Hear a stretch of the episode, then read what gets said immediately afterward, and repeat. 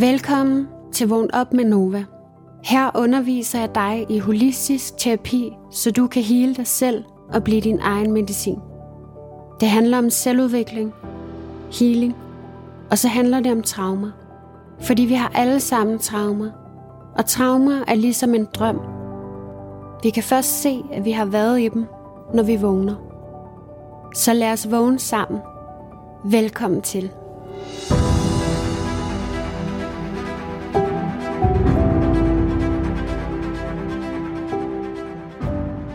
Hej min ven, og velkommen til. Jeg er så glad for, at du er her. Det her er det første afsnit, og vi skal i det her afsnit tale om den realisering, den åbenbaring, jeg fik, som nok har været en af de mest afgørende i mit eget liv. Og det er, at alle har traumer. Vi har alle sammen traumer, fordi traumer er ikke, hvad vi er blevet fortalt. Traumer er ikke kun de her voldsomme ting, der sker. Traumer er ikke kun overgreb og krig, død og ødelæggelse. Men traumer er mange ting. Fordi traumer er faktisk ikke det, der skete, men det, der skete inde i dig. Det vil sige, det er altså ikke de her hændelser. Det er ikke de ting, der sker for os. Det er det, der sker inde i os. Og det her, det har afgørende betydning. Fordi hvis det var hændelserne, hvis det var det, vi havde været udsat for, så ville vi altid være offer for vores traumer, fordi vi kan ikke spole tiden tilbage og ændre på fortiden. Men fordi det er det, der sker inde i os, det kan vi ændre på. Det kan vi hele op, det kan vi frigive og forløse den dag i dag, sådan så fortiden ikke længere spænder ben for os. Traumer kan også defineres som for meget, for hurtigt eller for lidt i for lang tid. Fordi traumer er det, der overvælder os. Mere specifikt er det det, der overvælder vores nervesystem. Vi har alle sammen været udsat for oplevelser, der overvælder os. Det har vi, fordi børn før syvårsalderen har faktisk ikke evnen til at selvregulere. Hvad betyder det? Det betyder, at vi kan ikke få vores eget nervesystem i ro. Vi kan ikke selv være til stede med vores følelser, uden at de overvælder os. Vi har brug for hjælp fra en voksen. Og det, der går galt, det er, at når vi sidder i vores voksne liv, ser tilbage på barndommen, så kigger vi tilbage på os som små med vores voksne system. Vi ser tilbage på oplevelser og tænker, ja, men det var ikke så slemt. Vi har nogle oplevelser, som fra barnets perspektiv har været enormt overvældende. Men vi ser tilbage på dem og sådan, lad os færre, ah, ved du hvad, det går nok. Jeg overlevede dengang mor hun glemte at hente mig i børnehaven, og jeg sad der og græd alene. Det var fint nok. Men det har ikke været fint nok for barnet. Vi negligerer barnets følelser. Men det vil vi ikke gøre, hvis vi virkelig forstod, at børn ikke har evnen til at selvregulere. Du kan ikke sige om et barn, at det at falde på cyklen og slå sig, at der er ingen til at trøste mig, eller mor hun kommer ikke og henter mig i børnehaven, så jeg sidder alene. Man kan ikke sige, at det ikke er slemt for barnet, for det er det, fordi de kan ikke få sig selv i ro. Og det her, det er der, hvor de fleste af vores traumer, de er opstået. Det er mellem vi er 0 til vi er 7 år gamle, fordi vi netop ikke har haft mulighed for at få os selv i ro og være til stede med vores følelser. Så Gabor Marte han siger, at børn bliver ikke traumatiseret, fordi de er udsat for farlige ting eller smertefulde ting, men de bliver traumatiseret, fordi de er alene med de her oplevelser. Der har ikke været nogen til at hjælpe dem igennem oplevelserne. Og derfor siger vi også, at traumer i lige så høj grad er det, der ikke skete. Det var den kærlighed, vi ikke fik, og det var den støtte, vi ikke fik, og det var den hjælp til at være med vores følelser, som vi ikke fik, men i stedet fik vi at vide, at vi skulle gå ind på værelset, og vi skulle stoppe med at græde, og vi skulle stoppe med at være vrede, og vi skulle altså lige opføre os ordentligt. Men tilbage til, at alle har traumer. Jeg troede ikke, jeg havde traumer. Dengang jeg lærte, at vi alle sammen har traumer, der blev jeg både vred og enormt lettet. Jeg blev vred, fordi Jeg har brugt over halvdelen af mit liv i samtaleterapi, og der var ikke en eneste psykolog, terapeut, læge, anden fagfolk, som bare nævnte ordet trauma. Og jeg blev lettet, fordi lige pludselig så fik jeg forklaring på alt det, jeg ikke tidligere havde kunne forklare. Jeg fik muligheden for at se mig selv i et nyt lys. Og traumerne blev min referenceramme for, hvorfor mit liv så ud, som det gjorde. Fordi jeg levede et liv, hvor traumerne påvirkede mig hver dag. Jeg levede et liv, hvor jeg havde ikke forståelse for, hvorfor jeg reagerede så voldsomt på ting, som andre ikke reagerede på.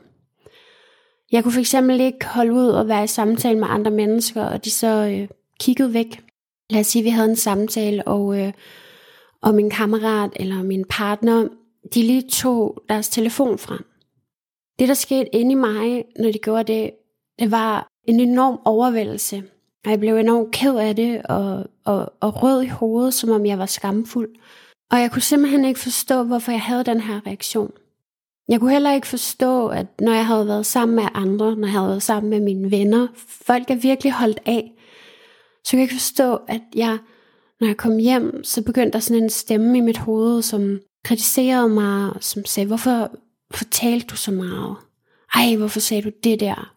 Eller hvis jeg havde venner, som ikke lige svarede med det samme på en sms, jeg havde sendt, så kom samme stemme tilbage og sagde, det er nok noget, du har sagt. Det er nok noget, du har gjort. Det er din skyld. De gider ikke være venner med dig længere. Og jeg vidste ikke, hvorfor den her stemme boede inde i mig. Men den er altså et produkt af traumer. Jeg var enormt selvkritisk i mine relationer, men jeg var virkelig også kritisk over for mig selv i relation til mit arbejde. Jeg kunne sidde og bruge enormt lang tid på en forskningsartikel. Meget længere tid end hver andre brugt. Og stadig synes jeg aldrig, at det var godt nok. Og hvis der var nogen, der læste min, min værker og mit arbejde, så kunne jeg slet ikke være mig selv. Jeg synes simpelthen, det var så dårligt, og jeg havde brug for at fortælle dem, hvor dårligt jeg synes, det var. Jeg kunne slet ikke tage imod ros. Nogen sagde, ej, hvor er det godt skrevet det her, ej, hvor er du god. Det var som om min krop frastødte deres ros. Jeg blev decideret sur på dem. Lad nu være med at rose mig. De her ting, som jeg ikke kunne forstå, hvor kommer de fra? Hvorfor er jeg sådan her? De er traumabaseret. Det ved jeg den dag i dag, men det vidste jeg ikke dengang. Så jeg troede jo, at jeg var mærkelig. Jeg troede, jeg var mærkelig. Jeg troede, der var noget galt med mig. Jeg troede, jeg var forkert. Og de her overbevisninger gjorde, at det var ikke særlig rart for mig at være inde i mig. Så det var ikke særlig rart at være sammen med mig selv. Så jeg havde brug for at være sammen med andre mennesker, fordi når jeg var alene, så var den her stemme, den her indre kritiker, den var virkelig, virkelig efter mig. Men samtidig var det også enormt svært at være sammen med andre mennesker, fordi jeg også blev trigget, når jeg var sammen med dem. Og når vi hører ordet trigget, mange af os tænker måske på, okay, ja, så, så har man sådan en situation, hvor at man lige bliver sådan ekstra irriteret, eller vred, har sådan en vredesudbrud eller et eller andet. Men en trigger er i virkeligheden, at din krop tager en tidsmaskine tilbage til, da trauma indtraf. Så det er ikke bare, at vi bliver lidt irriteret. Det er ikke bare, at vi lige bliver øh, vrede, eller lidt ekstra påvirket, eller bange. Det er en, en oplevelse af at være tilbage i traumet. Rent sådan fysiologisk, nervesystemet opfatter det som om, at vi er tilbage i tiden. Så derfor så en, en, en trigger, det er ikke bare noget, vi skal tage let på. Det er virkelig voldsomt for vores systemer at blive trigget og blive på den måde hævet tilbage til fortiden. Men det vidste jeg selvfølgelig ikke dengang. Men jeg levede meget mit liv i fortiden. Altså jeg, jeg tog hele tiden en tidsmaskine tilbage til traumerne. Jeg var hele tiden tilbage i noget gammelt, uden at vide, at det var det, jeg var. Men så kaldte psykiatrien det angst. De kaldte det også, at jeg havde depressive perioder, og jeg havde PTSD. og så kaldte de det ADHD, og så kaldte de det bipolar. Og jeg fik simpelthen så mange markater på mig. Jeg fik en masse diagnoser, men det diagnoserne aldrig formåede at gøre, det var at forklare, hvorfor. Hvorfor har jeg det sådan her? Hvorfor er jeg sådan her? De kunne kun beskrive, hvad der skete, hvilke symptomer jeg havde, men jeg fik aldrig en forklaring på, hvorfor jeg var sådan her. Ikke før jeg fandt viden om traumer. Men inden jeg fandt viden om traumer, så levede jeg altså et liv, hvor jeg havde rigtig svært ved at være sammen med mig selv. Og det betød også, at jeg hævde alle mulige ting ind for at dulme. For at dulme min tilværelse, for at flygte fra mig selv. Så det var både shopping, og det var fjernsyn, og det var sex, og det var mad, og det var misbrug. Jeg tog virkelig mange stoffer, og jeg festede hver evig eneste weekend og i hverdagene. Og det her liv, det hang ikke sammen med den, jeg gerne ville være, og den, jeg var, for jeg var forsker på det her tidspunkt. Og så jeg følte, at jeg levede sådan et liv, hvor jeg var to personer. Altså i dagstimerne var jeg forsker, jeg arbejdede med virksomheder, underviste dem i diversitet og inklusion, og jeg skrev forskningsartikler, og jeg læste Lacan og Freud, og jeg havde intellektuelle diskussioner, og så når mørket faldt på, så tog traumerne over, og så skulle jeg ud og feste. Og jeg tog en masse stoffer, og jeg var i relationer med, med mænd, som ikke kunne finde ud af at passe på mig, og jeg havde relationer, der larmede, jeg havde altid drama omkring mig. Det var et dobbeltliv, jeg levede. Og det, der var så svært ved at leve det her dobbeltliv, var, at den adfærd, jeg havde på grund af traumerne, den kunne jeg ikke forstå, og jeg bebrejdede mig selv for at gøre de her ting. Jeg bebrejdede mig selv for, hvorfor går jeg tilbage til ham her, når jeg ved, at han ikke er god for mig? Hvorfor tager jeg til den her fest, når jeg ved, det ender med, at jeg tager en masse stoffer? Det føltes som om, der var et split. Det føltes som om, jeg var to personer. Og den ene ville i den ene retning, og den anden ville i den anden retning. Den ene ville være forsker, og den anden ville bare dulme livet. Og jeg havde så meget selvbebrejdelse over det her. Fordi det netop ikke harmonerede med det billede, jeg havde af mig selv. Og jeg kunne ikke forstå, hvordan kan jeg ikke gøre bedre, når jeg nu ved bedre. Altså jeg ved, det her det er en dårlig idé, men jeg gør det alligevel. Hvem er det, der gør det her mod mig? Hvis du nogensinde har haft samme tanke, hvis du nogensinde har oplevet, at det du siger, du vil gøre, det ikke harmonerer med det, du gør, og du har bebrejdet dig selv, så vil jeg bare sige til dig, at det er altså et klassisk symptom på, at vi har uforløste traumer i vores system. Og det er et klassisk symptom på, at nervesystemet er i overlevelsestilstand. Og jeg vil bare sige til dig, at det er ikke din skyld. Det er ikke din skyld, at du har traumeresponser. Fordi dem vælger vi ikke selv. Og det er heller ikke din skyld, at du har handlet på baggrund af dine traumeresponser, fordi traumeresponser er noget, der sker automatisk indtil at vi bliver bevidste om dem. Indtil vi bliver bevidste om dem, så er det ligesom et nys, vi ikke kan stoppe. Men den her selvbebrejdelse, den manifesterede sig selvfølgelig som skam. Jeg havde enormt meget skam over at vide bedre og ikke gøre bedre. Og jeg gik jo i terapi i alle de her år. Jeg gik i terapi, mens jeg havde et bravende misbrug. Jeg gik i terapi, mens jeg blev ved med at vælge mænd, som ikke var gode for mig. Jeg gik i terapi, mens jeg havde alle mulige traumeresponser, som gjorde, at jeg dulmede mit liv. Jeg gik i terapi, imens alt det her stod på. Og det terapeuter og psykologer sagde til mig, var, men du er jo så klog. Har du overhovedet brug for min hjælp? Fordi det jeg gjorde, når jeg var i session, det var, at jeg sad og analyserede min adfærd. Jeg sad og teoretiserede, og jeg forklarede, og jeg kunne sætte sammenhæng mellem det, der skete i barndommen, og sådan som jeg er nu, og jeg kunne finde årsagsforklaringer, men jeg kunne ikke ændre på noget som helst. Og når de fortalte mig, at jeg var så klog, og at jeg var så dygtig, så kunne jeg ikke bære og indrømme over for dem, at jeg var gået tilbage til ham her, vi havde talt om, ikke var god for mig, eller jeg havde igen taget stoffer, eller... Så jeg begyndte at lyve i terapien. Jeg begyndte at lyve om, hvor godt det gik mig.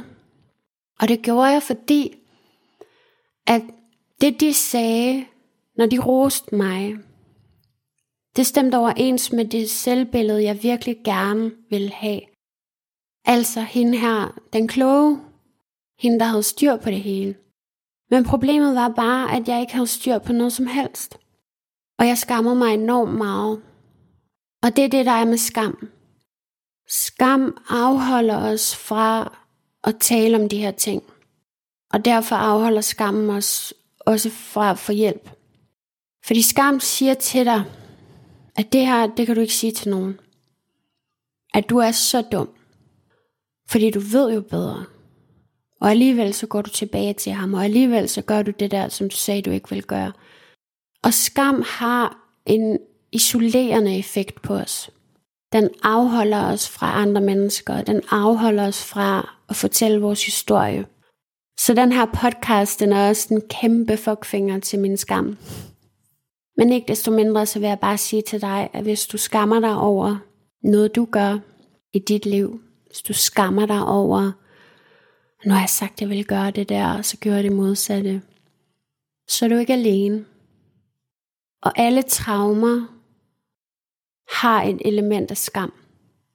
Og det er blandt andet fordi, at når vi som børn er udsat for traumer, når vi, når vi oplever de her ting, som overvælder os, så har barnet ikke evne til at eksternalisere historien. Det vil sige, barnet har ikke evne til at sige, når mor hun kommer ikke, fordi mor hun har travlt på arbejde i dag. Og derfor kan man sige, at traumer i høj grad også er misforståelser, mistolkninger. Barnet laver en historie om, hvad det er, der sker. Og de her historier, de bliver altid selvkritiske. De bliver altid internaliseret på en sådan måde, at det er vores skyld. Så barnet kan ikke sige, mor hun kommer ikke, fordi hun har travlt med noget andet. Nej, barnet siger, mor hun kommer ikke, fordi jeg ikke er god nok. Mor hun kommer ikke, fordi hun ikke elsker mig. Mor hun kommer ikke, fordi jeg er helt alene i verden. Og det er altså en psykologisk forsvarsmekanisme, som afholder os fra at placere skyld på vores omsorgspersoner. Og den forsvarsmekanisme, den eksisterer, fordi det er for farligt for os. Vores liv afhænger af vores omsorgspersoner, derfor så kan vi ikke se fejl i dem. Derfor må vi ikke se fejl i dem. Men derfor så ser vi fejl i os selv. Så trauma har i sig historier, historier fra barnet, som er blevet internaliseret, det vil sige taget ind, og så ligger de som overbevisninger i underbevidstheden. Så jeg havde en masse traume overbevisninger, jeg skulle gøre op med. Jeg havde en masse overbevisninger om, at jeg ikke er god nok, og der ikke er nogen, der elsker mig for den jeg er, og jeg er ikke vigtig, og jeg er ikke elsket. Så derfor så larmede alle mine relationer. Derfor var der altid drama, og derfor blev jeg altid usikker på mig selv, når jeg ikke var sammen med dem, eller hvis jeg ikke hørte tilbage fra dem, så tænkte jeg, det er min skyld, det er mig, der har gjort noget galt. Præcis som vi tænker, når vi er børn. Præcis sådan historien bliver, når traume indtræffer. Af magiske veje, helt tilfældigt, starter jeg i terapi hos en traumaterapeut. Og jeg kan huske, at jeg siger til min bedste ven, som i dag er min kæreste, inden jeg starter hos hende, så siger jeg, godt jeg ikke har traumer. altså, jeg skal så i traumaterapi. Okay, Nå, nu må vi se, hvad hun har at sige. Jeg var på ingen måde identificeret med ordet traumer. Og jeg synes, det var svært at forholde mig til, at jeg skulle have traumer. Men jeg er virkelig glad for, at jeg tog afsted den dag. Og jeg er virkelig glad for, at jeg blev introduceret til traumaterapi, men også specifikt Annette, fordi Hun lærte mig, hvordan jeg healer mine egne traumer. Det lærte hun mig efter bare få gange i terapi. Så sagde hun, du kan sagtens gøre det her selv. Og da hun sagde det, der blev jeg første omgang bange. Og skammen kom op og sagde, ej, det tror jeg ikke, jeg kan. Ej, det kan jeg ikke finde ud af. Nej, nej, nej, nej, nej. Men det kunne jeg. Det kan jeg. Og jeg bliver ved med at gøre det. Og jeg bliver ved med at lære nyt om traumer. Jeg bliver ved med at få nye metoder og teknikker. Og jeg bliver ved med at lære nyt om, hvordan jeg fungerer. Og jeg tror, det er det, der har healet mig. Fordi hvis man skal tro på statistikkerne, så skulle jeg ikke være her, hvor jeg er i dag. Ikke med det liv, jeg har levet. Min skæbne havde været en helt anden, hvis jeg ikke havde lært at hele mig selv. Og mit budskab til dig i den her podcast er, at du kan gøre det samme. At du kan hele dig selv. Jeg har lagt al min power i hænderne på autoriteter. Jeg har troet alt for meget på autoriteter. Når psykologer har sagt til mig, det er en kemisk ubalance i hjernen, du skal på medicin, så har jeg mærket, at det er forkert. Jeg har mærket, at det ikke passer. Når de har sagt til mig, at jeg skal ændre mine tanker, og jeg skal lære at elske mig selv, og jeg har anvendt deres teknikker, så har jeg mærket, at det her det er ikke godt nok. Det her det hjælper mig ikke. Jeg gik rundt i verden og sagde, min psykolog har sagt, min psykolog siger, at jeg skal gøre sådan her. Og ej, jeg skal stoppe med at gøre det her, fordi det siger min psykolog. Jeg begyndte at leve mit liv ud fra, hvad psykologer og terapeuter fortalte mig, at jeg skulle gøre. Og jeg prøvede af bedste evne, og jeg kunne ikke leve op til det. Og så skammede jeg mig over det. Men ikke desto mindre, så havde jeg lagt min power i hænderne på dem, fordi jeg troede, at de kunne noget, jeg ikke kunne. Og jeg troede, at de skulle fikse mig. Jeg troede, at de skulle redde mig. Jeg troede, at det var terapeuten, jeg sad overfor, som havde nøglen til at låse op til mit nye liv. Men det, jeg har fundet ud af, det er, at den største transformation, jeg har formået, den er ikke sket i et terapilokal. Den er sket af, at jeg har lært mig selv, hvordan jeg fungerer. Jeg har studeret mit system. Det, der ultimativt har healet mig, det har været at forstå mit system. Og lære mig at kende og finde et blueprint over, hvordan jeg fungerer. Den brugsanvisning ingen af os har fået. Vi har et system, som er fuldstændig fantastisk, synes jeg, men som mange af os ikke ved, hvordan fungerer. Der er ingen af os, der har fået en brugsanvisning. Så vi render rundt uden en manual for, hvordan vi fungerer. Og hvis vi ikke har en manual, så kan vi heller ikke foretage nogen ændringer. Og det er derfor, jeg laver den her podcast. Den her podcast er mit bud på en brugsanvisning. Den brugsanvisning, vi aldrig nogensinde fik, men som vi virkelig fortjener. Jeg vil i den her podcast lære dig alt, hvad jeg ved, og løbende alt det, jeg finder ud af. Vi har fortjent at vide, hvordan vi fungerer, så vi kan hele os selv. Vi har fortjent en brugsanvisning. Velkommen til. Tak, fordi du vælger at hele. Du gør en forskel, ikke kun for dig selv, men også for alle dem omkring dig. Healing er det modige valg, ikke det nemme. Og du skal bare vide, at jeg ser dig. For mere information om mig og mit arbejde, samt mine online kurser og forløb, besøg supernovastorm.com.